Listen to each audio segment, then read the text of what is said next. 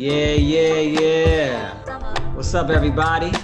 This is M C Till with Everybody's Hip Hop Label. You are tuned in to the Boom Bap Chat. This is number twenty-eight. If you're looking for some dope music, go on over to everybody's records dot com and buy you some. Everybody's Records is a dope independent mom and pop store, uh, record store here in Cincinnati. They always show love to the hip hop community here, so we try to show them love back.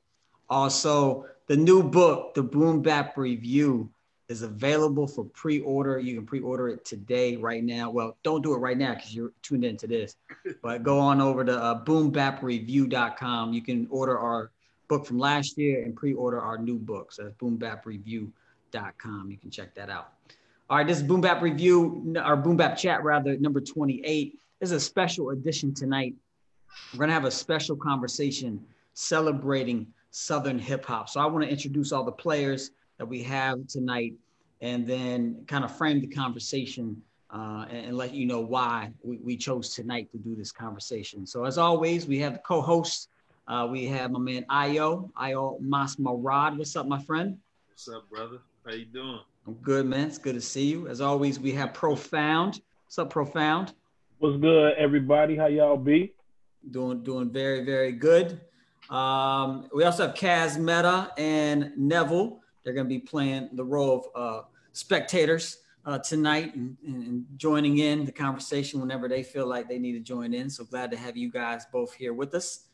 And our guest tonight is Marcel P. Black. What's up, Marcel? How are you, man? What's up, man? Y'all doing all right? Yeah, doing great. Thanks for, for being on tonight, man. Really appreciate it. Good to be here.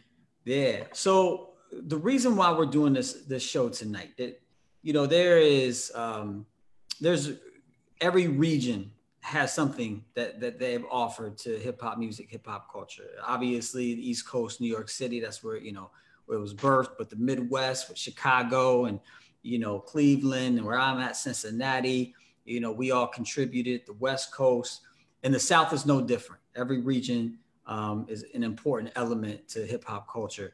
And so we're going to celebrate the South tonight in our conversation. And th this came about, the idea came about to do this tonight because a few weeks ago, um, I posted something on the, the Everybody's Hip Hop Label page on Facebook um, about, you know, when you see the term or you hear the term hip hop is dead, what, what does that mean to you? What comes to mind? So just trying to get conversation going. And there was a lot of good conversation on it, but a few people chimed in about, you know, the South. The South killed hip hop. That's that's how why hip hop is dead today, the South. And so there was just like all this banter that went on about the South and just in a real negative light. And I was thinking, man, we we really need to do some some education and some programming, some dialogue around, you know, Southern hip hop and all the, you know, hip hop, all the all that the South has contributed to hip hop culture. And right when I was thinking that, Marcel commented something real simple like shaking my head or, or something like that. And that's M L F H. Oh. Yeah, that's, that's what it was. Yes, exactly. Yep. Exactly. So, and that's when I thought, oh, we, we need to have Marcel on and we, we need to, to have him to come and help us celebrate the South. Um, so that's what we're going to do. We're going to have that conversation tonight. And so I appreciate you being here to help guide us in that. So uh, I'm curious to know, Marcel, like, you know, being from the South, what were some of like some of your early Southern hip hop influences? Um, so it's weird because so like so during the East Coast was so I was born in eighty-three. So let's preface that first. So my first memory, my first like the first big album I remember to like knowing the words was Doggy Style. Mm. You know what I'm saying? So so ninety-two, ninety, no, ninety-one, eight years old. You know what I'm saying? Eight years old, eight, nine years old, being in second or third grade. And so Um, during the East Coast, West Coast beef, the South chose the West Coast. You know what I'm saying? Period. Because of the hate that was coming from the East Coast, it then like, like didn't no slave ship drop no niggas off on, on, in California. So everybody from the West Coast, they from the South. You know what I'm saying? Right. For, so it's so, so like you go to some parts of the Bay Area, it's like Louisiana. You know what I'm saying? If you go to parts yeah. of L A, it's like Mississippi. You know what I'm saying? From the food yeah. to like the hyphy movement. Like when they had dreads and gold teeth, they looked like they was from New Orleans. You know what I'm saying? So like yeah. the South and the West Coast is really, really always connected. So the South chose the West Coast. You know what I'm saying? Specifically where I'm from, it's, it's, if I was born in Southern Oklahoma, um, you know, we all heard Ice Cube's My Summer Vacation. They talked about how Crips and Bloods moved across the country, set up shop with the dope. So that kind of happened in real life where I'm from. And so um, the gang set up shop in Oklahoma, Nebraska, Texas, Missouri, Kansas, whatever. So where I'm from specifically, we had a big like Crip and Blood influence, like gang influence, mm-hmm. right? And so that was another reason why where I was from was a little bit more partial to the West Coast, right? Um, so I, I distinctly remember uh Doggy Style and dog uh you know like Gin and Juice and things like that. Like those those were the songs that I really, you know, when I was old enough to really materialize, whatever. But I'm a child of Rap City and Yo! M T V Raps. So, you know, being a chubby black kid, like Biggie is my T'Challa. You know what I'm saying? So like, you know, the the the the guys that you saw on Rap City. So, you know, uh Wu-Tang, Nas, mm-hmm. Biggie. Um I was a little bit little bit too young for like the the Native Tongues movement, to be honest, mm-hmm. you know what I'm saying? Because yeah, yeah. I'm seven. I'm not gonna cap like I was a yo son at age seven, you know what I'm saying? Right. But um, but like, you know, ten or eleven, you know, when I kind of really started really understand what was going on. So pretty much, and then like where I'm from, there was no like like hip hop radio station. So my hometown is one hundred miles north of Dallas, one hundred miles uh south of Oklahoma City. So there was no black radio station. So we really depended on M T V and Yo! M T V Raps. We had like uh, a store called Hastings. I don't think it's a business anymore, where you had to go get your C Ds out or whatever. But um, I had some cousins on the East Coast from like, and they would send me music and put me up on stuff or what have you. So pretty much, like I said, anything that was on rap, you know what I'm saying? That, that was my first memories. And I was the, growing up in the South where everybody was on the West Coast, I was the eyeball out because I like East Coast stuff. Mm. So like, when I was coming up, we talking about middle school, high school, everybody loved Pac, nobody loved Biggie. Jay got no love, Nas got no love. The only people they really liked was, uh, they like Cam'ron, they like D M X, they like Mace. They like they like D M X because they reminded him of Pac, Mace because he, he rapped a little slower, mm-hmm. you know what I'm saying? And Cam'ron because he's just so damn silly, he's so entertaining, I guess you can't not like Cam'ron, you know what I'm saying? I'm in Cincinnati, and man, Cam'ron, a god here. Like I remember when he when he was doing his thing with Dipset, like people love Cam'ron here. Right. Like even yeah. like from Horse and Carriage to like the whole S D E album and things of that nature. So I was I was and, and, and with that said, so with me being one hundred so one hundred miles north of Dallas and thirty miles north of the Texas border, Texas music was real big. So all the Geto Boys, all the um um Slim Thug, E S G, um Screwed Up Click, Swisher House, um Killer Colleon, K Reno, you know what I'm saying? All those guys is real big, you know what I'm saying? Getting into high school, the whole screw thing was big. So even if I wasn't a crazy, crazy fan of it, it was just part of our culture. Yeah, you know what I'm saying? Yeah, yeah. And then Cash Money, No Limit came at, you know, for the ninety-nine and the two thousand. So it, it was, it was, it was, you know, for me, like one of the perks of being like in Oklahoma, like we was, you know, for the most part, it made me open-minded to everything. Yeah. You know what I'm saying? So it made me open-minded to East Coast, West Coast, Midwest, South, or whatever. I just, I just wanted to be dope. Right. Do you remember a, an album or a song from a Southern uh, artist that, that just really spoke to you? Um, so I'm, I'm gonna give a two-part answer. The first song, the first song that I heard to where I heard the song and I saw it at the same time, I want to say it might've been, I was in seventh grade. I was in Houston for a wedding and we driving downtown Houston and I'm looking at the skyline and Lil Troy's Wanna Be A Baller comes on. So mm. it's like, like, you know, being in Oklahoma, I love Brooklyn, but I never been there before. So like, I never really experienced it until I went to Brooklyn. You know what I'm saying? Yeah. But like, Oklahoma's not known for like a hip hop culture. So it doesn't really have its own identity. So me hearing Wanna Be A Baller, it looked like how the city looked. You know mm. what I'm saying? Um, but I guess I would say the first like life-changing, impactful, like hip hop song I heard that really like really stuck me was uh probably Get Up, Get Out, Outkast, mm. Goodie Mob, yeah. or uh, uh, Cell Therapy. So I'm oh. like eleven, twelve, you know what I'm saying? Because yeah. like they remind me of my cousins. They, you know, a bunch of dudes who sold drugs and uh was in the street smoking a whole lot of weed and reading uh William Cooper books, talking about, you know what I'm saying, talking about the Illuminati before anybody in New York was talking about it. Right. You know what I'm saying? On Cell Therapy and things of that nature. Yeah. So it was really relatable, and like it was, you know, it wasn't like they accents, you know, even though Georgia accent, Oklahoma accent is different, but it sounded more like the people who I saw every day. Yeah, that's dope. I want to pause there and open it up um, to everyone else uh, in the chat right now and ask you all the same question. Like, what, w- what was the first song or album from the South that really grabbed your attention? Anybody want to take the Iomasi? Do you remember? Profound? I do. Me? What, what, uh, yeah, what was yours, Profound? Man, my the first one, well, Geto Boys really for me. Geto, I mean, Geto Boys, um, you know, uh, Luke and, and uh, Two Live Crew, uh, really. And then like the, the first, what really like stuck, stuck was like when Outkast came, mm. you know, with um, Players Ball and all of that, when they first really dropped. That's, and then, it, it, you know, that's when, you know, I mean, when they, what was funny is when I f- first heard them, didn't I really didn't even know that they were Southern rappers. Like, it didn't matter to me. I just thought that they was dope. Yeah, right, right. Yeah, definitely. Iomasi, you remember? That's a good question, man. Um, it doesn't have to be the first, but, you know, just one of yeah, the I mean, songs that captured you. I remember uh, uh, mind playing, my mind playing tricks on me. Yeah. That was like, that was like huge, you know what I'm saying? Yeah. Um, and then um, Scarface, the All I Have in This World, all of them. All I Have in This World.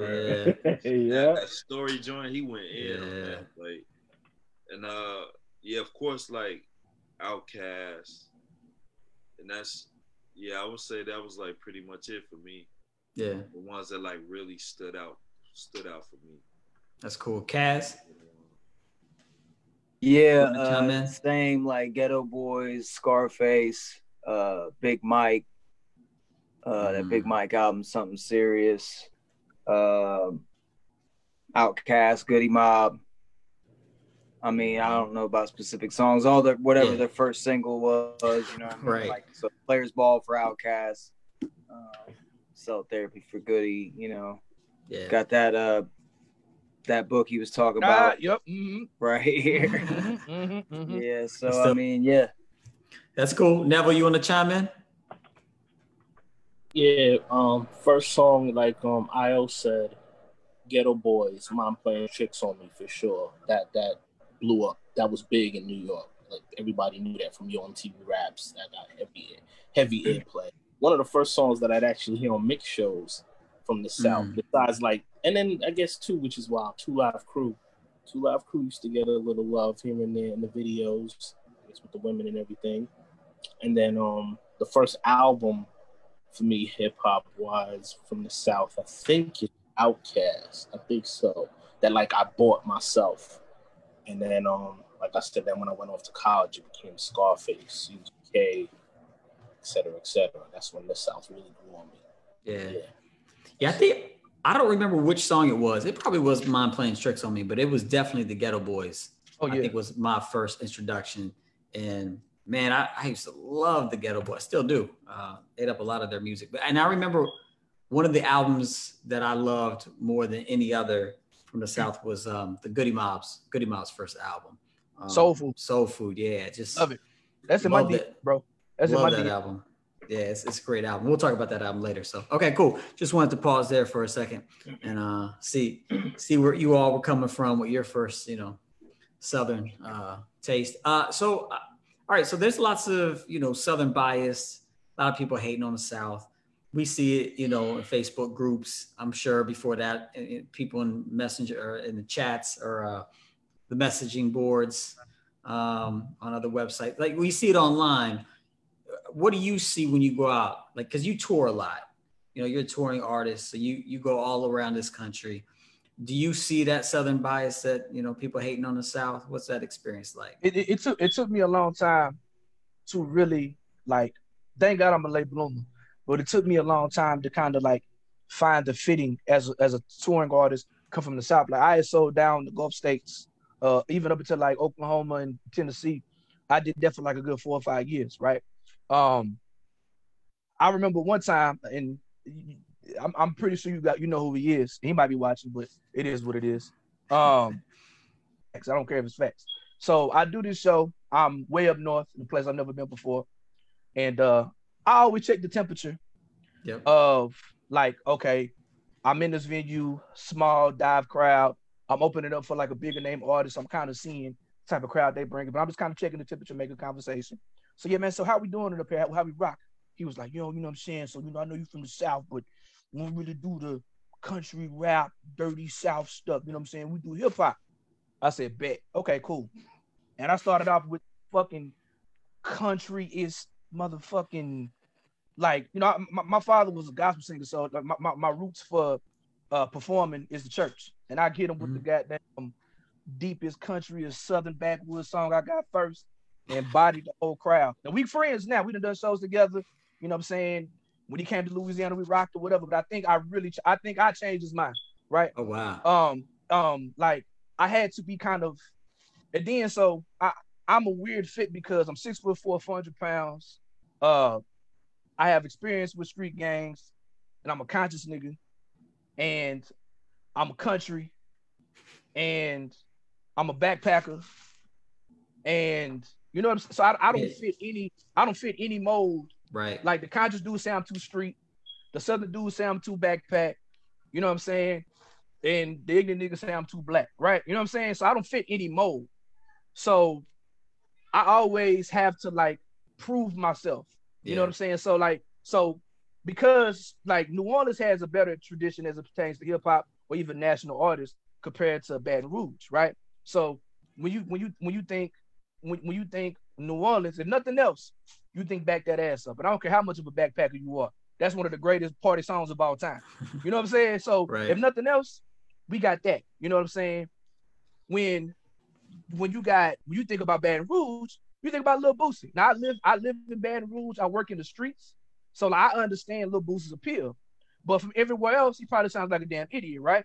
And so when I'm trying to book a show, let's say in Cincinnati, or if I'm trying to book a show in uh, Indianapolis, they think Baton Rouge, the first thing they think is Lil Boosie. Mm-hmm. While I, res- I respect some of the music he made back in the day, I don't make music anything like him. And so it took me years and years and years of like, you you know you know how like, it's, it's really bad in the Midwest. The Midwest has like a lot of the gatekeepers are like forty-year-old white guys who would, they, they would all the, yo son, we keeping the real hip hop culture types of stuff or whatever. Yep. Me try to break, me try to break into that. It took me a while, and so it took me kind of like, you know, like like really having to earn my keep and getting on through other artists who kind of make more of the traditional sound of hip hop to to to to to kind of co-sign me in. And once I got in, the Midwest, you know, Midwest is big, but it's become one of my best markets. But it's one hundred percent. It was, you know, it's, it's a lot of bias. Like yeah. they hear my accent, they, yep. you know, what I'm saying, and then like being that spe- specifically being for Baton Rouge.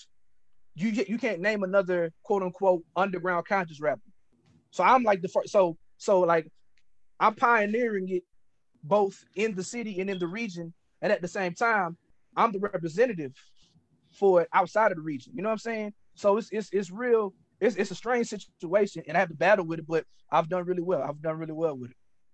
Yeah, that's dope, and that that's one of the things that I appreciate about you. And you touched on it is that you. You can't really fit Marcel P. Black in any, you know, grouping. You can't right. box. You can't box you in. You know, um, case in point, you know your your album that you came out with this year has Skyzoo on it, and you wouldn't think an M C from Baton Rouge would have, you know, this very East Coast Skyzoo, but uh, and Wordsworth, like on the, the oh yeah, and Wordsworth, Wordsworth, yeah. Wordsworth, bro, that's right. Like, oh, so it was crazy about the Skyzoo, like. He rapping in double time. I'm like, what are you doing? Like, I'm thinking, you know, like, you'll never rap in double time, but right. you give me them double time bars. Hey, but you know, that's my guy. That's my guy. Yeah, no doubt. So I want to do a little something with, at towards the end. We'll do a, a little game called One Word, where I'll show you an album and we'll say the word that comes to our mind. I want to do one word challenge with uh, cities. So I'm going to say a, a city from the South, and in the hip hop context, I want you to tell me the first thing that comes to your mind. All right. All right. So first we'll go Houston. Me? Yeah. Yeah. Yeah. Scar- Scarface. Scarface. All right. Miami. Uh, strip clubs. I'm, I'm joking. Uh, Rick Ross. Rick Ross. First, uh, Port Arthur. Um, of course, uh, Bun B. Bun B. Memphis. Um, you know, I'm I'm I'm really into the underground, so I'm going to say Jason the Hater. Oh man, I don't even know. Tell us about Jason the Hater. I don't know this person. Jason the Hater is a part of a crew called I M C, Iron Mike Coalition. His whole, I ain't gonna say gimmick, but his whole thing is being a hater. He wants you to boo him when you see him, and like, he he, he he's a, he's a he's a former college athlete. Uh, he's about six foot two. He was played quarterback at the University of Memphis, and he is a clown. But he has some of the one of the best punchline rappers I know. He is hilarious. He's he's just as funny as as a comedian as he as and he, as he's dope as an M C. And he's part of a crew called I M C. And I swear they like the Memphis digging in the crates. They call the Iron Mike Coalition. They're my O Gs out of Memphis. So I'm I'm I'm gonna shout out I M C and Jason the Hater. That's dope. I saw Cas Metah. You jumped up on that. You know about Jason Hater or Jason uh, Jason the Hater. Jason the Hater, yeah. The Hater, okay, got it, got it. That's cool. I'm gonna have to look into. He, he's him. played. He's played. Um, I know. Uh, Cole knows him. He's played two by two before, and uh, oh, he dope. does a lot of stuff with uh with uh uh Infinito twenty seventeen. He oh, does yeah, a lot yeah, of stuff yeah. with like all those guys in Chicago. Cool. The coach of Power forty-five. Yeah, he knows all those. I'll have to check that out. Yeah, I know him. I've done shows with him and stuff. Oh, cool. Yeah. That's yeah, dope. He's Great hilarious. Guy. He yes. He's a he's a damn fool. Yes. Don't curse, but. He'll battle anybody and beat you. That's awesome. I'm gonna check him out. All right, a couple more cities. Atlanta. Uh, Atlanta. Uh, I'm gonna say Killer Mike. Could everybody Killer say that's my doppelganger? Right. Right. Uh, last one. New Orleans. Truth Universal. Who's that? Tell us about Truth that. Universal. He is the Louisiana God M C. Uh, uh, Trinidad born, raised in New Orleans. Five percenter, true school, traditional, underground, conscious hip hop. One of the most one of, one of the most respected underground hip hop guys coming out of the South. He, he's not really rapping as much anymore, but like I wouldn't have a career if it wasn't for Truth Universal. Like you have, wow. you have. Like, I'm, I'm, I'm gonna send you some of his stuff, man. Like yeah, please do. Like he's he's super dope. He's like imagine a southerner with a Trinidad with a Caribbean accent with over boom bap. Like he, he's he's incredible. You know, you mentioned uh, that he has a five percenter influence, or he's a five percenter. You also mentioned that your dad, I think your dad was a, a pastor. I think you said gospel, he's he's a deacon and a gospel musician. Yeah. Okay. Cool. Yeah. Yeah. How, what role do you think uh, religion, spirituality has played on Southern hip hop? One hundred percent. So, like, so I'm gonna say this. This might be a hot take, right? Follow me though. Um, if we if we follow the history of hip hop, we understand that. Um, A lot of it was created by immigrants from the Caribbean, be it uh, Puerto Rican, be it Jamaican or Trinidadian or whatever. I have this hot take that says, and, and follow me, follow me. And I'm not on no A D O S shit, but like hip hop truly didn't become American until it came to the South. Um, like mm. like it sound it sounded like uh, the remnants of the peculiar institution of slavery. You know what I'm saying? So like so like these so like. So like, and I'm gonna get if we if we get I'm gonna get there. So like when people talk about like a person like Busta Rhymes or K R S One, or even Biggie, people who have like Caribbean Jamaican parents, sometimes yeah. they kind of rapping patois. Yep.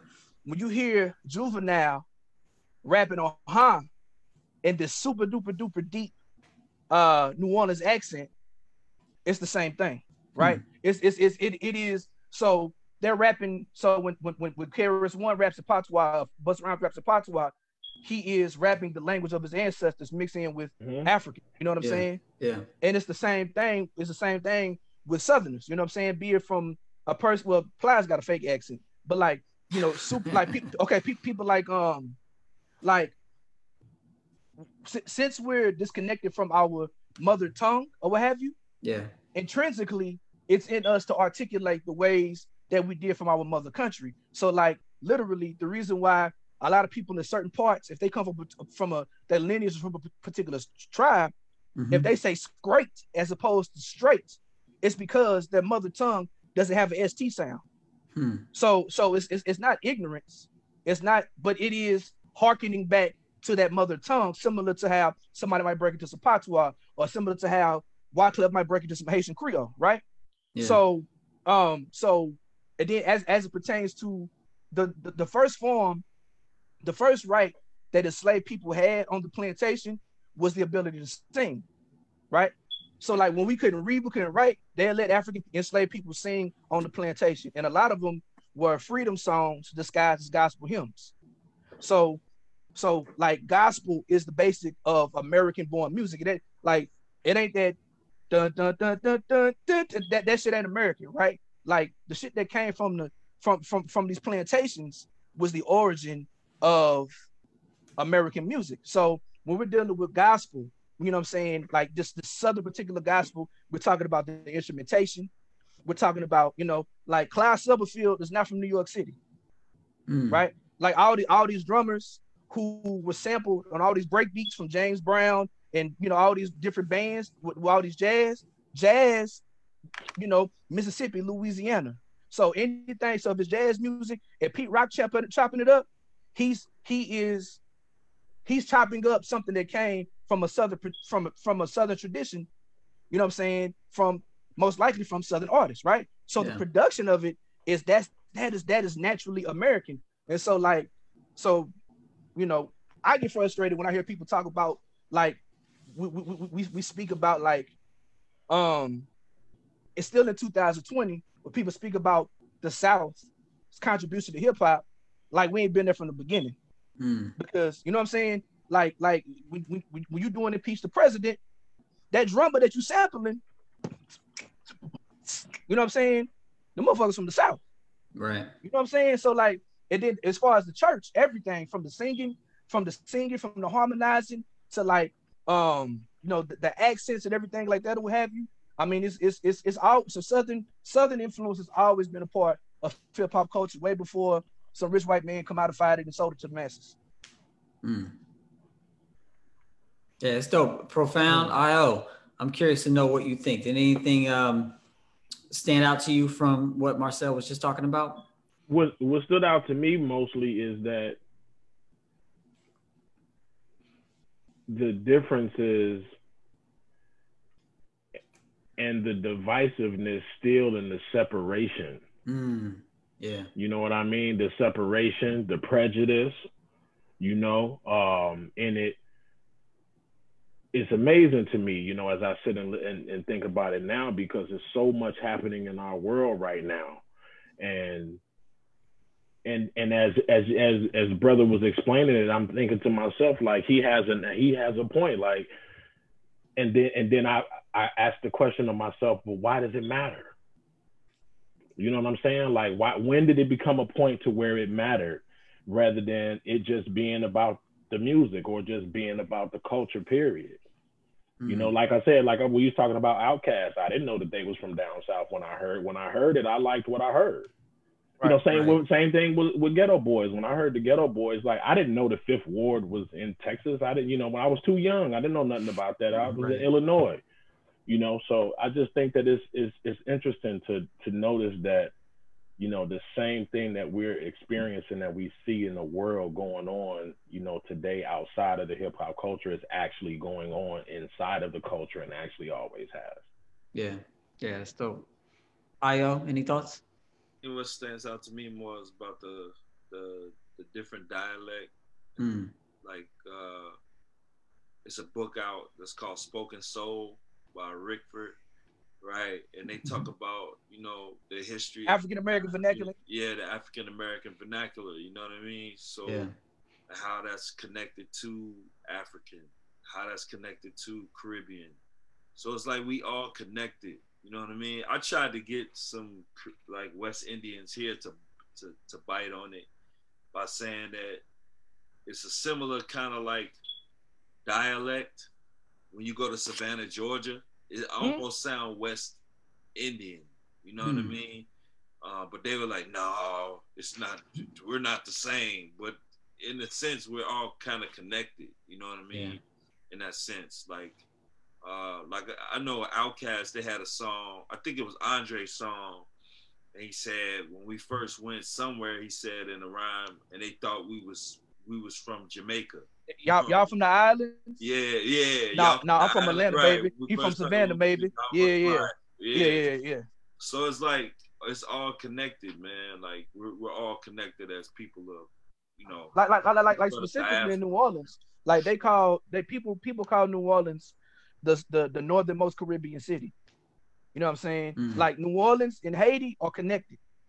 You know what I'm saying? Like the from the, the Creole to the Louisiana Creole to the Haitian Creole to like the Congo Square, because New Orleans was a port city. So it was a place to where everybody, you know what I'm saying, on the slave trade was stopping off or whatever. So like the Congo, people say the Congo Square in New Orleans was the birthplace of American music as we know it. You know what I'm saying? So like, but these different accents. So like when, when you're hearing, when when, you, when you're hearing these accents, a juvenile rap like that or what have you, You're listening to, you're literally listening to a person speaking his mother tongue without knowing the language.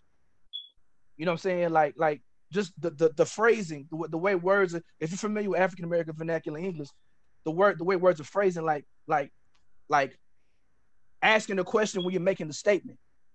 Like that is the, the, the, the like, you know, you in a badass Benz. I, you, I'm making the statement, but I'm saying, huh, like it's a question. That is, that is directly, that is directly connected to way, to um, uh, verbal conjugation in some African tribes. So it's not because he's ignorant, he's speaking his tongue. Yeah.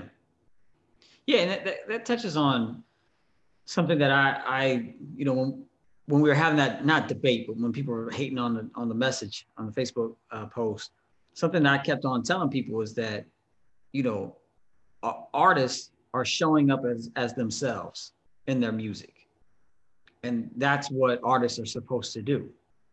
If, if you're an artist influenced by your environment, which all artists are influenced by their environment, then your environment's going to influence you, and that's how you're going to show up. And there was there was some back and forth about, nah, these, you know, these rappers from the South, Cash Money and and, and No Limit, they were just they were just doing that to get paid. It was all about money. They they didn't care about the music. How would you respond to to uh, criticism like that? Let me tell you something. Woo! Here we go. Let me let me get a sip. Go ahead. Um, I'm, I'm, I'm, you know, I'm, I'm. It's, it's, it's no, it's no secret. I don't try to hide. I don't try to hide that I'm, I'm, I'm, you know, I have a particular political education. The people who ruined hip hop were old white men who were not from the South. Yeah. Period. White, yeah. white, white men who run these record labels do not get the smoke they do. They deserve the same smoke as yeah. the motherfuckers who own Big Pharma. You know what I'm saying? Yeah. They deserve the same smoke who own, and a lot of them are invested in Big Pharma and in prison systems. Yeah. Um, they, they, you know, I can, I can go super, I can't find the book right now, but I can go super duper deep with it. And, and I, I did, I did about ten years ago, I did a whole lot of history that showed where, um, how COINTELPRO and U S intelligence agencies worked with the music industry in order to, um, in, in, in order to spread this type of political propaganda. Uh, the F B I war against Tupac Shakur and other famous rap leaders by Jeff John Potage. There's a couple I can send y'all links so y'all know I ain't just talking out my ass. Yeah. You know what I'm saying? But but but so so these these were these were old white men who sold the culture out, and yeah. they blame it on Chief Keef, and they blame it on Lil Uzi Vert and Lil Yachty. Um, right. like like these like all these New York City labels at one point, you know, like it, it, it's so crazy to me. And I got love for New York. I love backpack underground hip hop. I love hip hop, period. But it's so crazy how New York always still kind of holds on to we started it. When New York, like New York rappers haven't sounded like New York rappers in damn near fifteen, twenty years. You know what I'm saying? Even Cam'ron said it on Let Me Know, when the fuck did New York City start start bouncing? You know right, what I'm saying? Yeah. Like I, I remember when You God was on B E T Uncut, he got a song called Dirty Dirty, and the song was fucking terrible, right? and it's, so it like like if, if if you think about, you know, the big movements with Dipset, you think about the big movements with uh, ASAP Mob, all that shit was Southern, like yeah. Southern sounds. You know what I'm saying? Yeah, yeah. Like if you listen to Pop Smoke, he's not even making a New York sound. All the all the, the hip hop New York guys are underground rappers. The mainstream guys from uh, Nas, to, Nas had records with Lil Jon when it was hot. Jay-Z was in New Orleans back in two thousand. I mean, back in nineteen ninety-seven. So it's been gone. It's it's been gone from up there, what have you. And um, so like. and, and and another thing I want to point on too. Um, once I have another chip on my shoulder, because when we, and you probably see me talking about this every single time we start talking about hip hop, we only focus on the mainstream people, right? So we always forget, while we're talking about the South, you asked me about Miami and we talked about Houston. Let's talk about riding North Carolina with Little Brother in the Justice League. Yep, let's, yep. go to, let's go to Lexington, Kentucky, and let's talk about Cunning Linguists and the whole Piece of Strange movement and Shiesty yep. Christ. Let's go to um, Waco, Christ. Texas. Yes. Oh, that motherfucker's incredible. He's, uh, he's ill. Let, let's go to Waco, Texas, and let's talk about Symbolic One and the Strange Fruit Project. Yeah, yeah. You know what I'm saying? Let, let, let, let's, let's, let's go to, um, I think, oh, gosh, Onyx, out of, uh, not Onyx, uh, some in with X, I can't remember, my, it's escaping me, based out, based out of Houston. Let's go to, um, you know what I'm saying? Baton yeah. Rouge called Your Relatives. They was doing underground boom bap shit that sound like Slum Village in Baton Rouge in two thousand. Oh, dope. You know what I'm saying? Yeah. So, so it's like, so we forget that, like, the South is, of course, the South has always had, like, um, I mean, if you want to go to producers, Ski Beats is from North Carolina. Mm. Uh, D J Premier is from is from Texas. Um, yeah. If we, if, if we, you know, so it's, so it's, if, if we look at the etymology from where all this stuff comes from, hip hop is always represented from the influences, what came outside, what they love to listen to. It's always been that, but we always go to the people who sold the most records first that got the most thing. And like, we, we neglect the real culture. I can tell yeah. you, you asked me about the big cities. My favorite place to go to was Birmingham, Alabama. Like, mm. I would much rather go to Tampa, Florida than go to Miami. Uh, Tulsa has probably one of the best independent hip hop scenes in the South right now, period. Right? And so we, we always go to these major cities, but we look over all these places and where the culture is. Right. That's the the, the, the the culture that is comparable to anywhere you can name in the heart of the Midwest. You know yeah. what I'm saying? Yeah, yeah. And so like th th those are things that we always got to keep in fruition. And like in terms of the mainstream stuff, like like we didn't sell that shit out. We got exploited. We got exploited. And when you got poor people who ain't never had shit, ain't never seen no money, yeah, they're gonna do it. But right. that's that's what that's unfortunately that's what capitalism is. Yeah, that's what capitalism is. Yeah, I like, I like, I appreciate you uh, talking about these record label executive gatekeepers. Yep. You know what I call them, um, and I think you're absolutely right that, you know, obviously each individual human being is responsible for each human being's actions, and when you think about it in that light, the human being that has, you know, the biggest influence has the biggest responsibility, and when they when they don't, you know, when they mess up, we need to hold them, you know, accountable. And like, these... because because because like like we don't create the systems, right? Like exactly. Like Lil Uzi, Lil Uzi Vert, like like we got we got to give, when we talk about six nine, we got to give Julian Grant, we got to give Lucian Grange that smoke. You know what I'm saying? We got we got to give the owner of Vivendi, we got to give Barry Weiss, we got to give him this smoke, right? For like yeah. Barry Weiss when he was over at Jive telling Too Short, you know, we don't want any more content raps. We want you to talk about bitches and pussy. You know what I'm saying? And it, we, we, this is what we want to push. We want to, when, when Chief Keef got hot, y'all from Chicago, when he got hot, he was on house arrest from pointing the gun at police. Now, he wasn't on no Fred Hampton type shit. He was on some ignorant nigga shit. And he, he shot that video with an, on house arrest because he could not go outside. He blew up. And these white men in New York gave him all types of money. So we got to get, we, we, we got to get him that smoke. So we, we want to talk about how ignorant Chief Keef is. We also got to talk about their enabler. Yeah, we can't, no. we can't, we can't, They, they are investing in gang wars in Chicago with this music. Yeah, you know what totally I'm saying? Agree. So we, yep. it, it, it, it is, it's the same thing. Like, it's white supremacy doing this, you know, working systematically, just like in every other single type of like super duper wealthy capital capitalistic system. Yeah. And but but but because we enjoy some of that ignorant shit, you know what I'm saying? We don't get them the smoke that they deserve. Yeah, no, I, I totally agree. Ayo Mas, I, I saw you mm-hmm. jump up earlier in the conversation. You were about to jump in. Was there something that you wanted to, to add? Yeah, based on what Marcel was saying, they had a podcast. My wife and I was listening to a podcast, and they were talking about uh, the letter, this letter that went around uh, that was saying that the music industry, no, it wasn't the music industry. It was like the government.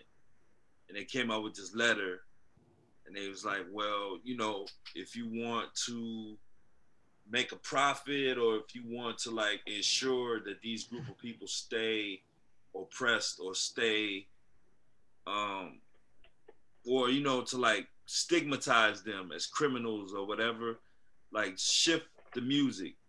Basically, I'm paraphrasing. I'm probably doing a horrible job of paraphrasing. I know exactly what you're talking about. Yeah, so like, so so and a lot of like I, record labels are like denying this letter that went around. But go ahead, Marcel. Go ahead. No, no, no, no, no. So so so like I know exactly. I know a podcast you're talking about. It was yeah. on N P R the other day. It was on N P R. Yeah, yeah, yeah, absolutely. So so yeah. um so um I don't think that letter was real. Um, I do think I think the same person who wrote the, the Willie Lynch letter, letter wrote that letter too. Mm. But uh, there is there there is evidence. There is evidence. Um, I'm not a big Homeboy Sandman fan, but Homeboy Sandman was he got his master's of African American studies. He went to law school. He's very very brilliant. He's a really really good researcher. And I want to say maybe about ten years ago, he wrote like a definitive article showing all these links from how uh, all these major labels have invested in the private prison system. Mm. So, so what the what, what what the letter says is, in nineteen ninety-two there was this big meeting on some big island or somewhere or whatever, and it was uh, it was pretty much uh, all these record execs came together and was like, "Yo, we need to, we need to invest in private prisons, and we need yeah, to push this criminality. We we, we need to push this criminality." So while I don't know, I don't like, I got my degree in history, so I ain't seen enough footnotes to think that shit is real. But um. I can. I don't have my book with me, but and I, I can send you the book if you guys want to look at it yourself or whatever. I've seen the F B I files, and I've seen where U S intelligence agencies really did reach out. Like I want to say, some in the sixties and seventies, his last name is Sadler. One of the vice presidents for Warner Brothers also was the um, like deputy for like psychological warfare for the C I A. No mm. cap. Like this. This ain't no white hat. This ain't no tin hat shit. There ain't no Alex Jones type shit. Like for real, for real. Like you can look it up.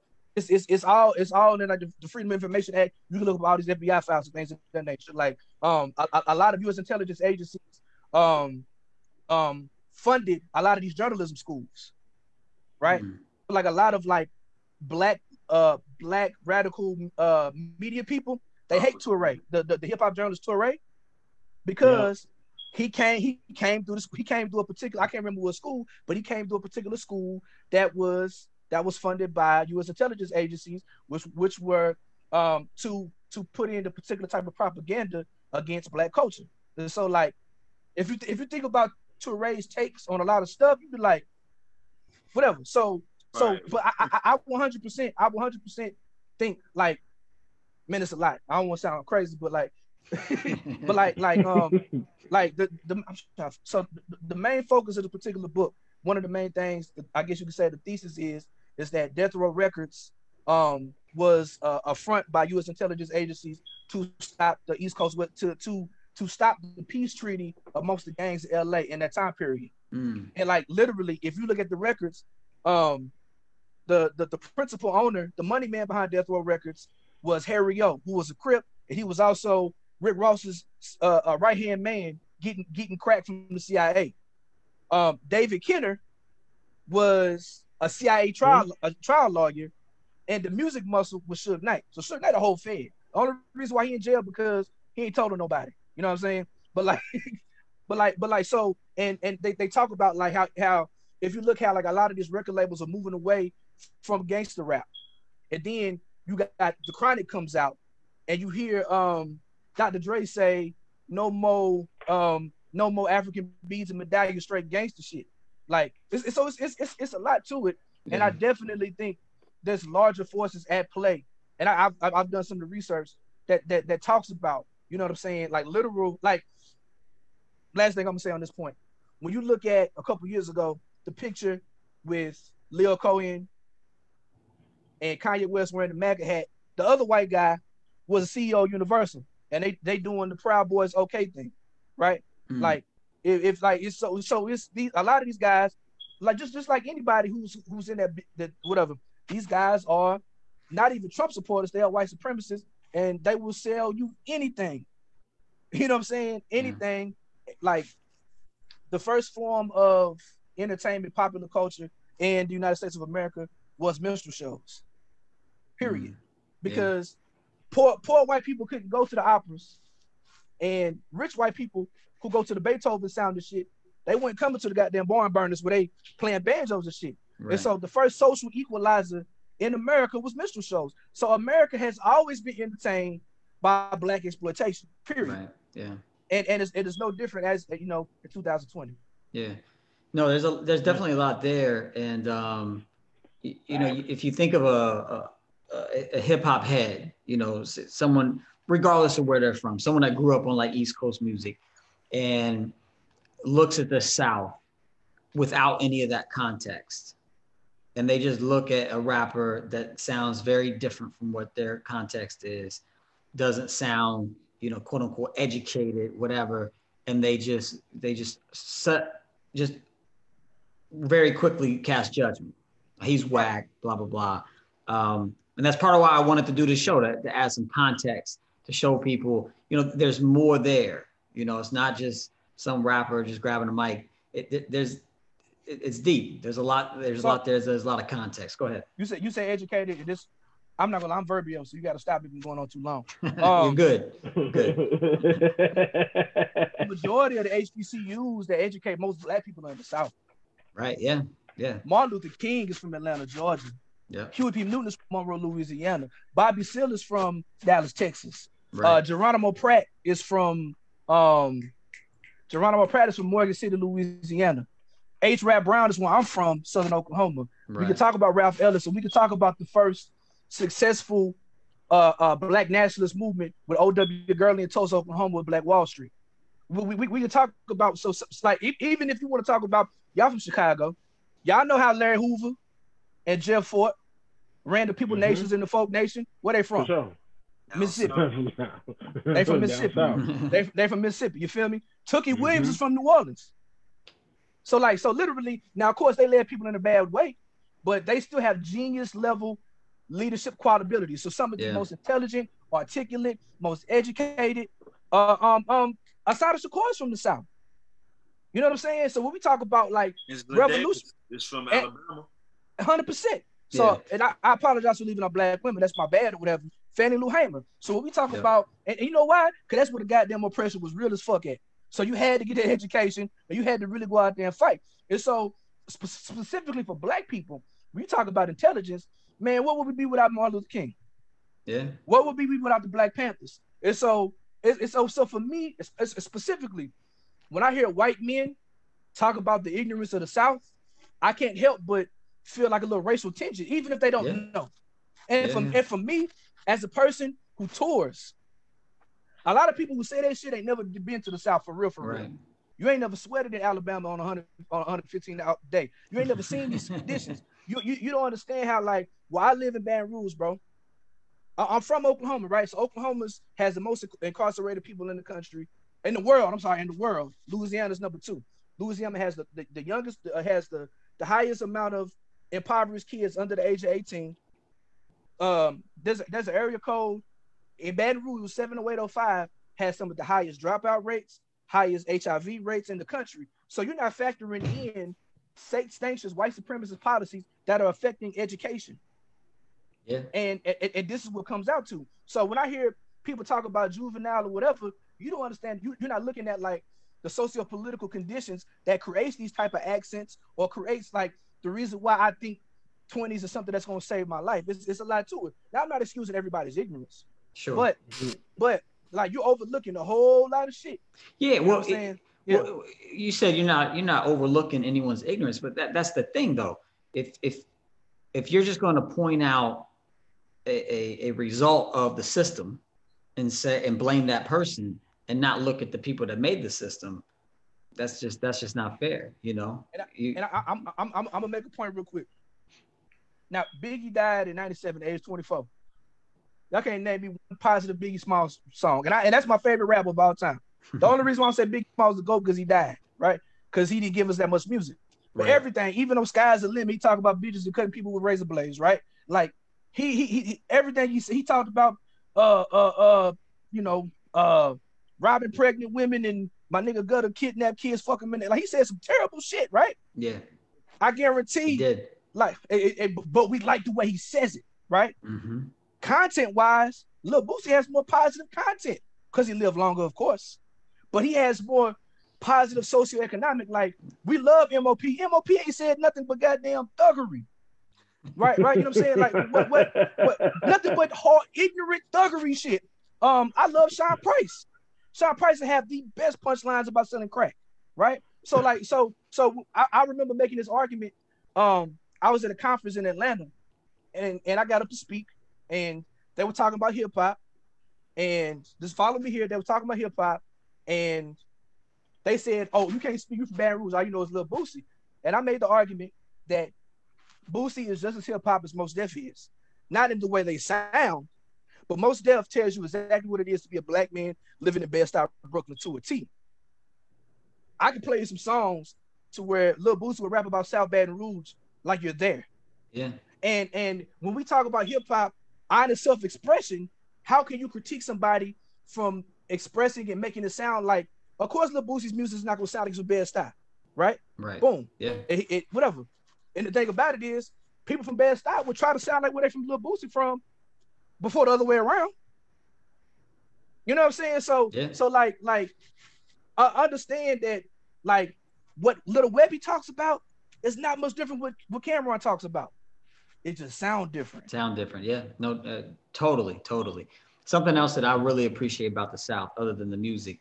Um, is the independence. And I was thinking about this the other day, you know, before, before Rap-A-Lot, was there, was there a, a, like a big independent record label so before the, Rap-A-Lot? The, the, like the, I'm saying anywhere. Anywhere? Um, if you, if you want to call those New York City companies independent, like your Sugar Hills and your Cold Chillings, man, that's an industry. But that's all it was at the time, right? Like, yeah. it, it, that's what it was at the time. Whatever. Um, no, I, I can't. I can't. I, I mean, you, pe- people say that Steve Rifkin with uh with Loud Music, but that that was in the nineties, or whatever. But I, I think um, I think it's a situation to where like, like a lot of a lot. I, I, I think one of the beautiful things, a lot of another reasons why hip hop from the South sounds like it sounds, because y'all wouldn't come to where we from. Mm. And so so therefore, we didn't have to, and, and, and we wasn't budging to sound like we was where y'all, I'm saying y'all, but like, we didn't we didn't have to right. we didn't try to sound like we was from up north, because we we had, we we learned how to master what we had down south, and people yeah. fucked with it. Like, yeah. you know what I'm saying? Like like the, the independent hustle that got down Arizona and uh, Slug and them got up there in Minnesota, that shit come from got Now, Master P. The having your yeah. own, you own a record store, having your own mom and pop record store. Uh, they would tell you, and Master P would tell you that he went to the West Coast. He found uh, E forty's Uncle Saint Charles, who was originally from the South. You know what I'm saying? Out there in the Bay Area, he learned the independent hustle, came back down south, and perfected the shit. Now, yeah. the, the, the the way the way um the way Rap-A-Lot was moving was slightly different from how Master P was moving or what have you, but like the out the trunk, having my own store, having my own distribution type situation, all this stuff, like all the touring that you see, you know what I'm saying? The Chitlin, like they don't call it the Chitlin circuit up north, but what the fuck do Murs do? What do, what do, that's the same, it's the same thing. Like, like we, like we brought the independence to the game, and yeah. like Master P and, and, and, and uh, Cash Money yeah. getting those deals with Universal, opened it up for everybody else to get these big budget deals or what have you, independently, and, and kind of get their money back. So now right. everybody's trying to go back independent. Right. We've been doing that for thirty years. Right. Yeah. That's something I really appreciate uh, about the South mm-hmm. for sure. So we're going to go into a little segment here called One Word, uh, celebrate some music. After that, I want to go around and um, see what y'all favorite top five albums from the South are. So you can start thinking about that. Top five favorite albums from the South. Um, but Marcel, the way we do this, I'm gonna flash an album cover and I'll say the name and title for those that listen to the podcast. And you just tell me the first word that comes to your mind when you see the, the album, and then we can talk about it more if we need to. So first one is Soul Food by Goodie Mob. Uh, uh, the intro, Free. Free. Mm, I love that intro. God is so hard. Yeah. Living this life. Yeah, yeah. That's that's I love that. All right. Second, and, and that beat on Soul Food, one of my mm-hmm. favorite beats in hip hop. Mm-hmm. I love that mm-hmm. beat. Man, so good. Okay. Second one, we you talked about a little bit, Ready to Die Bye. That's um, his pick. Give me the loot. Oh. Give me the loot. Man, I remember talking to someone that they thought Sadat X was on that song. No, no. Oh, because they was going back and forth with the, with the voices. Uh, yeah, yeah, with the voices, because it sounded kind of like Sadat yeah, yeah, yeah, X. I love that yeah. song. That's that's probably one of my favorite songs on that album. All right. Oh, ne next one, The Listening. My Ooh, little brother. Lord. Uh, is it? I can't. I, uh, All For You. Oh. Is is is is is, is that? I, I, is All For You or Far Away From Me? I think it's All For You. I think it's All For You. I, I don't. The only thing, you know. The only critique, yeah. only critique I have about this album is the darn credits are hard to read because they printed them in white print over the anyway. All For You. That's my favorite. Probably my favorite Lil Brother. So I, that's one of my. That's probably like how people would love Tribe and that whole movement. I was young when they came out. Right. So Justice League is my Native Tongues. So I am a. I am a. I am a Justice League head. What did you think about their uh, last album last year? The uh, Lil Brother. Which one was it? This Man, one. I, that joint. Middle of Watch. I drove to Dallas with my partner four days, five days before I left for tour to be gone for six weeks. No, to be gone for sixteen days. I drove from Baton Rouge to Dallas, which was like a seven-hour drive to see them in Dallas because they weren't coming to Louisiana. That, I, I've seen, I've I've seen Foreign Exchange. And I had seen Big Pooh solo, but I had never seen Little Brother. And I was in heaven. I was in heaven. I love the album. I play the album probably five, at least, it probably gets at least five hours of my week on a minimum. I love it. I love every the, the song, everything. Like, yeah. puts tears in my eyes. I, I love it album. I love it.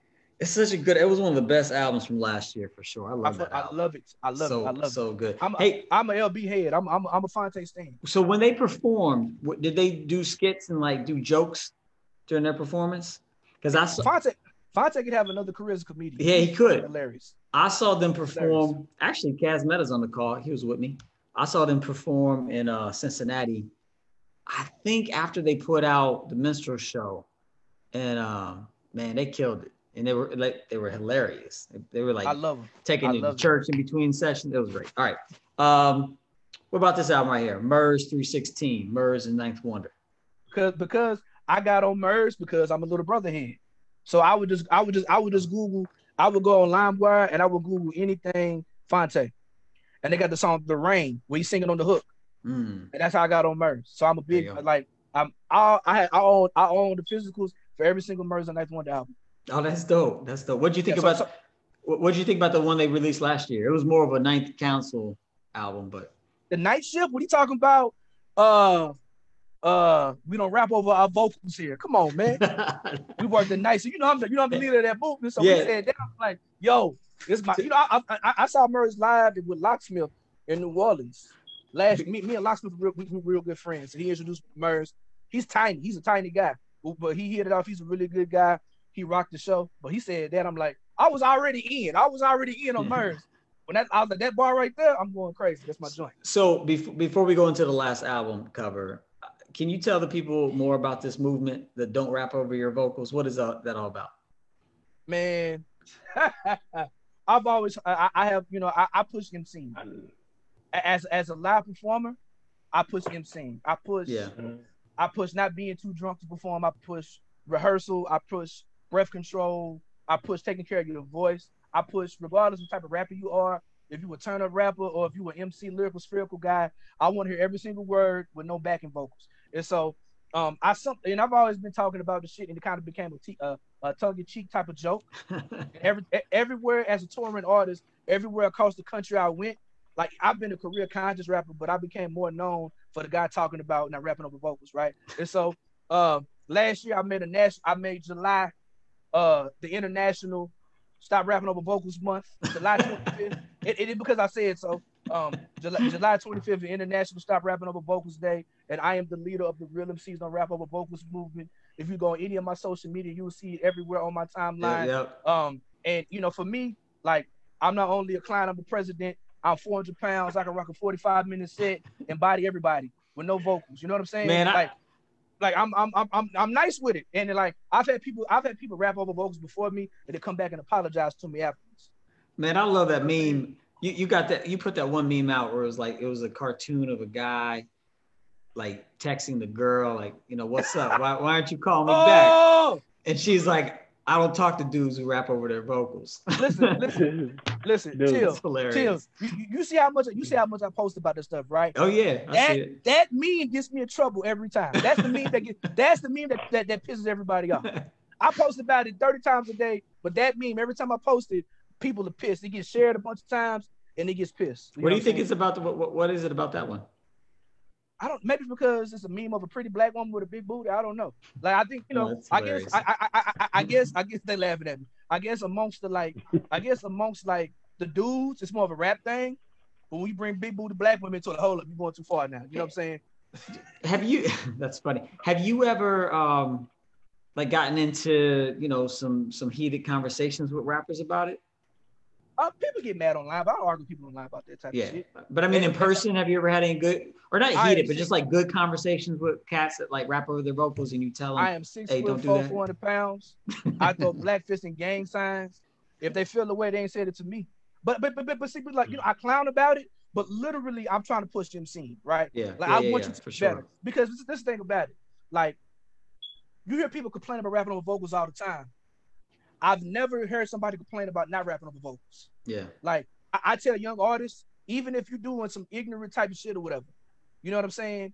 Like, you will stand out amongst everybody else if they hear every single word and your breath yeah. control is better, especially yeah. with COVID got everything fucked up now. But now that we're in the era of performing as, as a way for getting your most money, the streams don't pay shit, it behooves you to be the most professional, best performer ever. And so, like, I've converted so many people who was like, okay, I see what you're talking about, whatever. Yeah. yeah. You know, one one thing I've often talked about with live performance is, you know, if, if you go to a show where like hip hop heads are and you perform, hip hop heads are going to, you know, they'll either like you or they won't, but they're there to listen to you. But so often, you know, when you're trying to get on and you accept shows where you're in front of people that aren't necessarily there for a concert or for the show or not hip hop fans, what you have to do is become an entertainer, not just a dope M C.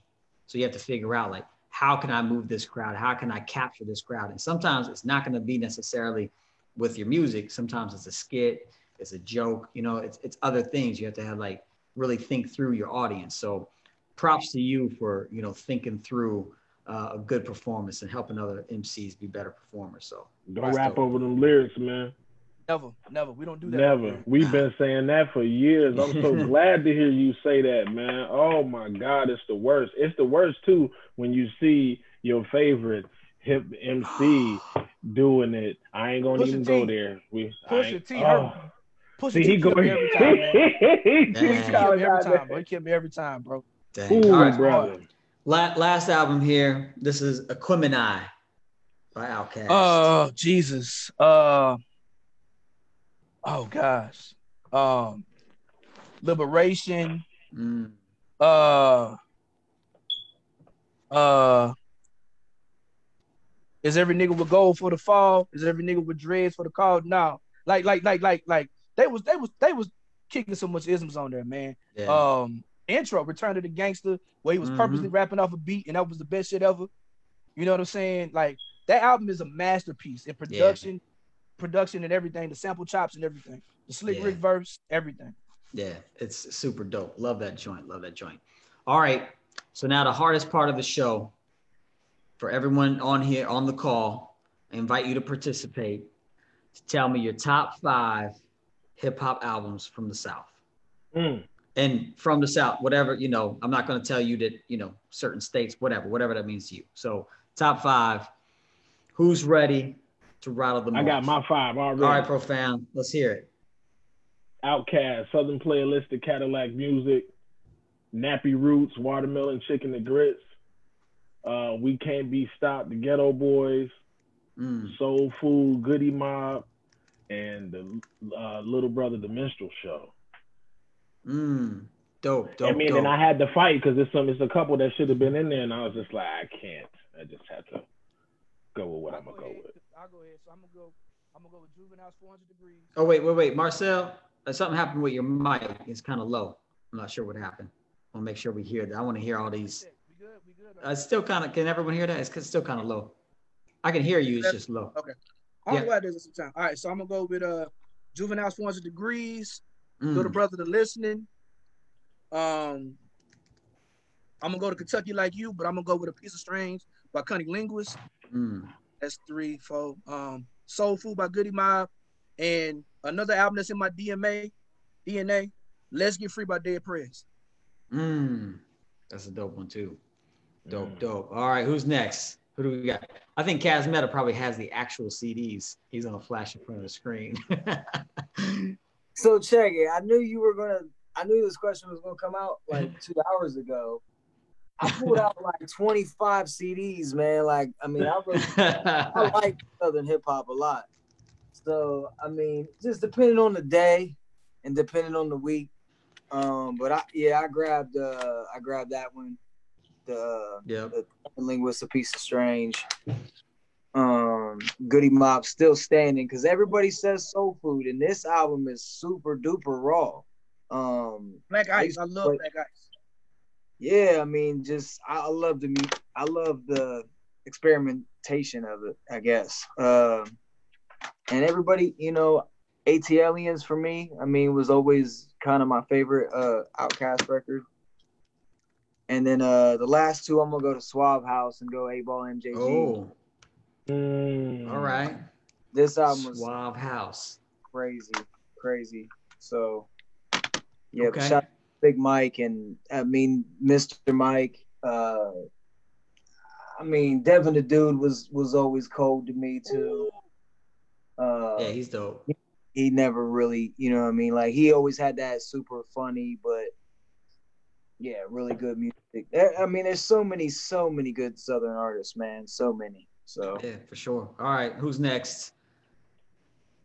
You can always pass, but if you do, then we'll make fun of you. So you don't want to pass. I'll go. I'll go. All right, Ian. Let's let's hear yours. Or not Ian. Sorry, Neville. Let's hear yours, Neville. All right, I'm starting off with somebody that nobody really brought up here lately. Newer artist, Big Crit. It's Better mm. This Way. All right. I love that one, which is the one that everybody sleeps on out of his catalog. They don't really like that one, but I love that mixtape. Um, that's the D J Drama tape. I would say Scarface. I'm going to put two, though. The Diary and The Fix. I love both mm. of those. Dope. U G K, Riding Dirty, obviously. eight ball M J G, first album, coming out hard, for sure. Um... And Outkast, uh, it's a unique one from uh, usually Stankonia. That's my favorite one ah, out of okay. all of them, which is interesting. A lot of people that's not, but that's mine. And um, just a bonus, of course. Everybody said them. Goodie Mob, Soul Food for sure. Special yep, out, yep. special time. So that's mine. All right, cool, cool. Yo, can I jump in real quick? Yeah, just because uh, everybody keeps mentioning Goodie Mob, and I just watched this interview like. Nine hours ago, he uh, Goodie Mob was on the Fat Joe show, and uh, oh, dope. He does the Instagram thing. Yeah, check it out on YouTube. They got a new album coming out in mid-November. It's called uh, Survival Kit. Oh, dope! Oh, the definitely. First single is out now. You can check it out. It's got Chuck D on it. Oh, it's cool. Already. Yeah. Is that, do you know? It's Dungeon got real Bob Squad type feel to oh, it. Okay. Too. Do you know if, if do you know if Dungeon Family's producing that? Organized Noises, yeah. Oh, dope. Sorry, I hope it's better, man, because that, that, that Age Against the Machine album was fucking terrible. I love Goodie Mob. It broke my heart. It, like, it was, it was gross. That was, that was CeeLo's, that was his The Voice album. Like, that was the... So they... Uh, I'm kind of sour because my favorite group ain't coming with it. You know what I'm saying? Oh, it's all good. All right, thanks. Thanks, Ian. All right. No, that was Neville, that was me. That was me. Neville, Neville. I mean Ian, Neville. You know? I'm sorry. Ian I... needs to. Ian he, not needs to go, but if he wants to. But Marcel, you know one thing I wanted to say with the Dead Prez, that was so dope. Like I didn't. I even though I know Dead Prez is with Florida and all of that, for some reason I always associate them with Brooklyn because they relocated. But mm-hmm. You're right. That is a Southern group on a, what on yeah, New from, York from, uh, independent from, from label. Carolina, Florida. Yep. Yeah, yeah. I just, yeah, when you said that, I was like, oh, shoot. Yep. I forgot yep. all of that. Slept on that. Classic. All right. We got we got Joe Iomas. Joe, you want to go next? Yeah, yeah. Let me go next. Uh, well, first, uh, giving a shout out to Cunning Linguist because my, my cousin's in the group, Natty, um, and I'm from Lexington Cousin? as well, so I appreciate the shout out. Word. Um, yeah. uh, but uh, yeah, I'm calling out uh, their Southern Underground uh, album. I love that album. Mm, dope. Um, A T L N's obviously. Um, eight Ball and M J G. They were really good with the Coming Out Hard. And then a couple ones that probably most people don't think about. Um, I I love Miami Bass. So D J Magic Mike, Magic Bass Mike. Name oh. Uh, that was a huge influence on me uh, musically and production-wise uh, growing up. And then uh, uh, Grits, Mental Releases, their first album. Oh, snap, Grits. Well, the first album, I like Factors of the Seven better. I like Factors of the Seven, but the first one was the one that got me. Yeah, that was dope. Dope, dope. Yep. Cool. Ayo Mas, you got a list? Or are you, oh, you're mute. There you go. There you go, Ayo. Really into the South like that, but um, Dead Prez, definitely Get Free. Mm, dope, um, dope. Outkast, uh, the one, the Love Below. Mm. The speaker box and the Love Below. The Love Below was phenomenal to me. Like, like Andre went in, man. Um, Outkast, Southern Playalistic, Geto yep, Boys yep. Can't Be Stopped, and Scarface. That, that first solo joint by Scar. Yeah. I don't know the name of it, but that that Scarface. The World Is Yours. Yeah, that joint was crazy. Yeah. Or, or Mister Scarface Is Back. Mister Scarface Is Back. Yeah, that's the one. Which is the one? Which is the I first? Think it's, I think the first I one is. The World Is Yours is the first one. I think. Okay. I don't know. Well, Cas Metah has both of them, so there, there it goes. yeah, yeah, that boy. I knew he had it. He's got them all. He's got every album. Cool, Ian. If you're with us, Ian, you can jump on and tell us yours. Um, I, mine, I, you know, like Cas said, there's just so many. But uh, the five I came up with that came to mind pretty. pretty quickly for me. And I try to put these in order, but it's it's kind of like a five-way tie. Uh, A T L N's by Outkast. Love that album. Um, Till Death Do Us Part by Geto Boys. Uh, love that album from, from the moment I heard it. Soul Food by Goodie Mob. The Minstrel Show. I think I actually like The Minstrel Show more than The Listening. It's close, but I really like The Minstrel Show. And I really, really love Rap City. And um, I love Layla's Wisdom. I think that's just a phenomenal album. So I, I, the... I, t- I taught about her in my class today. Like I, oh, I did teach, you? Uh, I teach a hip hop and social justice class. Oh, dope. Middle school. And I and today we did a, we did a deep dive on uh we did a deep dive on Rap City. So yeah. How's how's that class go? Like how do the kids respond? And... They, they they love it. They yeah. they it's the best job and it's the best job I've ever had. Like I literally get paid to. I created my own hip hop curriculum.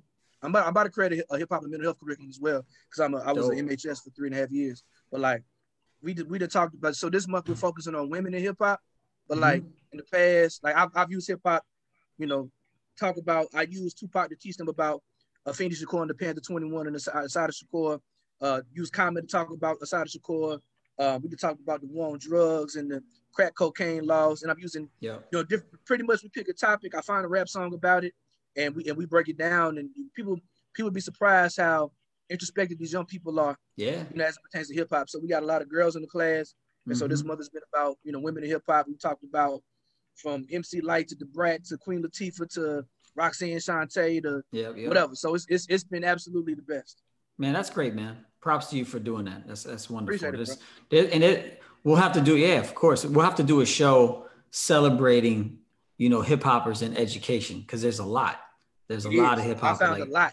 Yeah, yeah. So um, that that runs deep, which is really cool. So uh, before we get out of here, I do want to talk just a little bit uh, about a project of yours that I think the deluxe did it come out today? Today, yep. Is that right? You tell us about this album. So a year ago today, I dropped the album In Search of the Black Messiah. There it is, In Search of the uh, Black Messiah. Uh, yeah, a year ago today, this is the album that has uh, Skyzoo, uh, Big Scient, um, Novelist from Clear Soul Forces on it. You know what I'm saying? I got my kids on there rapping, but it was one of my best albums. It's my, it is, it, it is, it is my best album I've ever created, the best art I've ever created. Um, I was touring it really, really heavy. Had a whole lot of stuff going on. I had to cancel my tours because of COVID. Then the next day, my father passed away, mm. and so like, um. I was just really ramping up. Like I'm, I'm older. I'm, I just turned thirty-seven in September, but I'm a late bloomer. And so like, I was really ramping up and like reaching a new level kind of yeah. like really entering my prime as a touring artist and as a creative. And so like, you know, COVID happened and I kind of sit down for a second. I wrote my little, my little pandemic E P and I released a compilation album. But like, I really, really believe in this album. I believe in the work. I believe with everything that's going on right now, the, the content was timely. It's like, you know what? Even though I'm not touring, I'm not gonna give up on this project because the music is really, really good. And so I went back to the studio. I added four new songs to it. Um, uh, I got one record with Wordsworth. You know what I'm saying? On on, on the um on the album, whatever. I added four new songs to it. Kind of did some resequencing, so the narrative and the story is a whole lot cleaner. And uh, and I released that today on on the anniversary of it when it came out last year.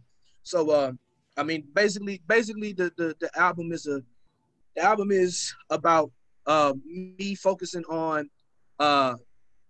basically kind of like a composite of a lot of things I've been through as a youth development worker, you know what I'm saying? Working with like young brothers mm-hmm. and, and, and, and brothers and sisters in the streets. And I'm trying to search, you know, um, J. Edgar Hoover said one of the main points with the COINTELPRO was to separate the young black male from the revolution, hopes of, uh, hopes of finding the next black messiah. And so mm. for me, I'm in search of the next black messiah. And so I'm, I'm talking about myself, I'm talking about my personal struggles, and then it goes into this story about a young person who is a composite character of people who I grew up with, uh, my friends, and uh, young people who I work with. And it kind of tells a story about what happened when I thought I found the Black Messiah or whatever. So it's a it's a really powerful album. I'm patting myself on the back with it or whatever, but Go ahead. I'm, I'm, I'm, I'm really proud of it. And like, even though I can't tour it, like talking about, I'm not gonna let it die because it's about the art more than anything. I can always sell some merch until I can get on the road again. But yeah. like, I really want people to hear the music, and it's it's and I, I don't believe in asking people to support me if I don't give you nothing. Right. So you know what I'm That's saying. Dope. So I added new, so I want you to listen to it, and I gave you some new music for people who haven't heard it before. It's it's, it's a really good project. Yeah, it it is, and it's you know kind of what you talked about earlier. You can't box you in, like, and that's this yeah. album. It had it has a feel, kind of a southern feel to it at times. It has more of a boom bap East Coast feel to it at times. It just has a good, you know, overall. And yet, even though it has those different feels, it still has like a cohesive feel to it as well, which yeah. is really hard to pull off. So props to you on that. Where where do you like people to go get it? You want them to stream it? Marcel P Black dot bandcamp dot com. I'm putting it on there until people stop buying them, put it on streamers, because streams don't pay shit. So I need people, uh, you know what I'm saying? For I got sure. new hoodies, I got new Macs, new, new tees, I got masks, I got physical C Ds. I'm even trying to put it on cassette. You know what I'm saying? I got it, I got it coming on cassette as well. Uh, Marcel P Black dot bandcamp dot com. We'll put it in chat for the people who might be paying, watching or whatever. Um, yeah, Marcel P Black dot bandcamp dot com. And just all over my social media, I'll be posting about it, but Bandcamp is the hub. And how do you like people to follow you? What is your social media handles? Marcel, Marcel P. Black, M A R C E L P B L A C K on Instagram and Twitter. I got my government name right now on Facebook, Brian Marcel Williams, but I'm about to change it back. But uh, just Marcel P. Black on all social media. Cool, man. Well, I appreciate you being here tonight and uh, having pleasure. This conversation. Yeah, yeah. And I hope if you're listening in, you know, if, if you're already on the same page and, and you know every every region has something to offer hip hop um, to contribute to it. Uh But if, if you're feeling, if you had those feelings, those thoughts like, ah, oh, the South, this and that, I hope that, you know, tonight you, you at least paused and thought, hmm, and, and kind of saw things from a different angle. So I hope, I hope that came across. I uh, hope that happened. And I appreciate Marcel P. Black for being here and helping us have I this conversation. Being here, man. Yeah. Like if, if, if everybody want to, if we can get a messenger group where I can get everybody's information and keep in contact with everybody. I, I think I'm already friends with Cas Metah already. I just looked you up. I think we're already friends. But yep. I would love to like join on these conversations, just keep in contact with everybody, you know what I'm saying? Because it's, it's I'm thoroughly enjoying this conversation. Sure. Uh, we'll stay um, we'll stay on the Zoom here for a little bit after we, we stop the live feed. Uh, just want to encourage everyone again to go out, find Mar- Marcel P. Black on Instagram, Twitter, all that. Go get the, you know, go to his Bandcamp, get the album, support this man. He does dope work. And um, we'll be back again next Thursday, same time, ten p.m. Eastern. If you want to join us in the Zoom, just message me. I'll give you the link. And you can always catch us on the Everybody's Hip Hop Label uh, Facebook page and uh, the podcast later on. So we will see you all next time. Peace, peace, peace, peace, peace.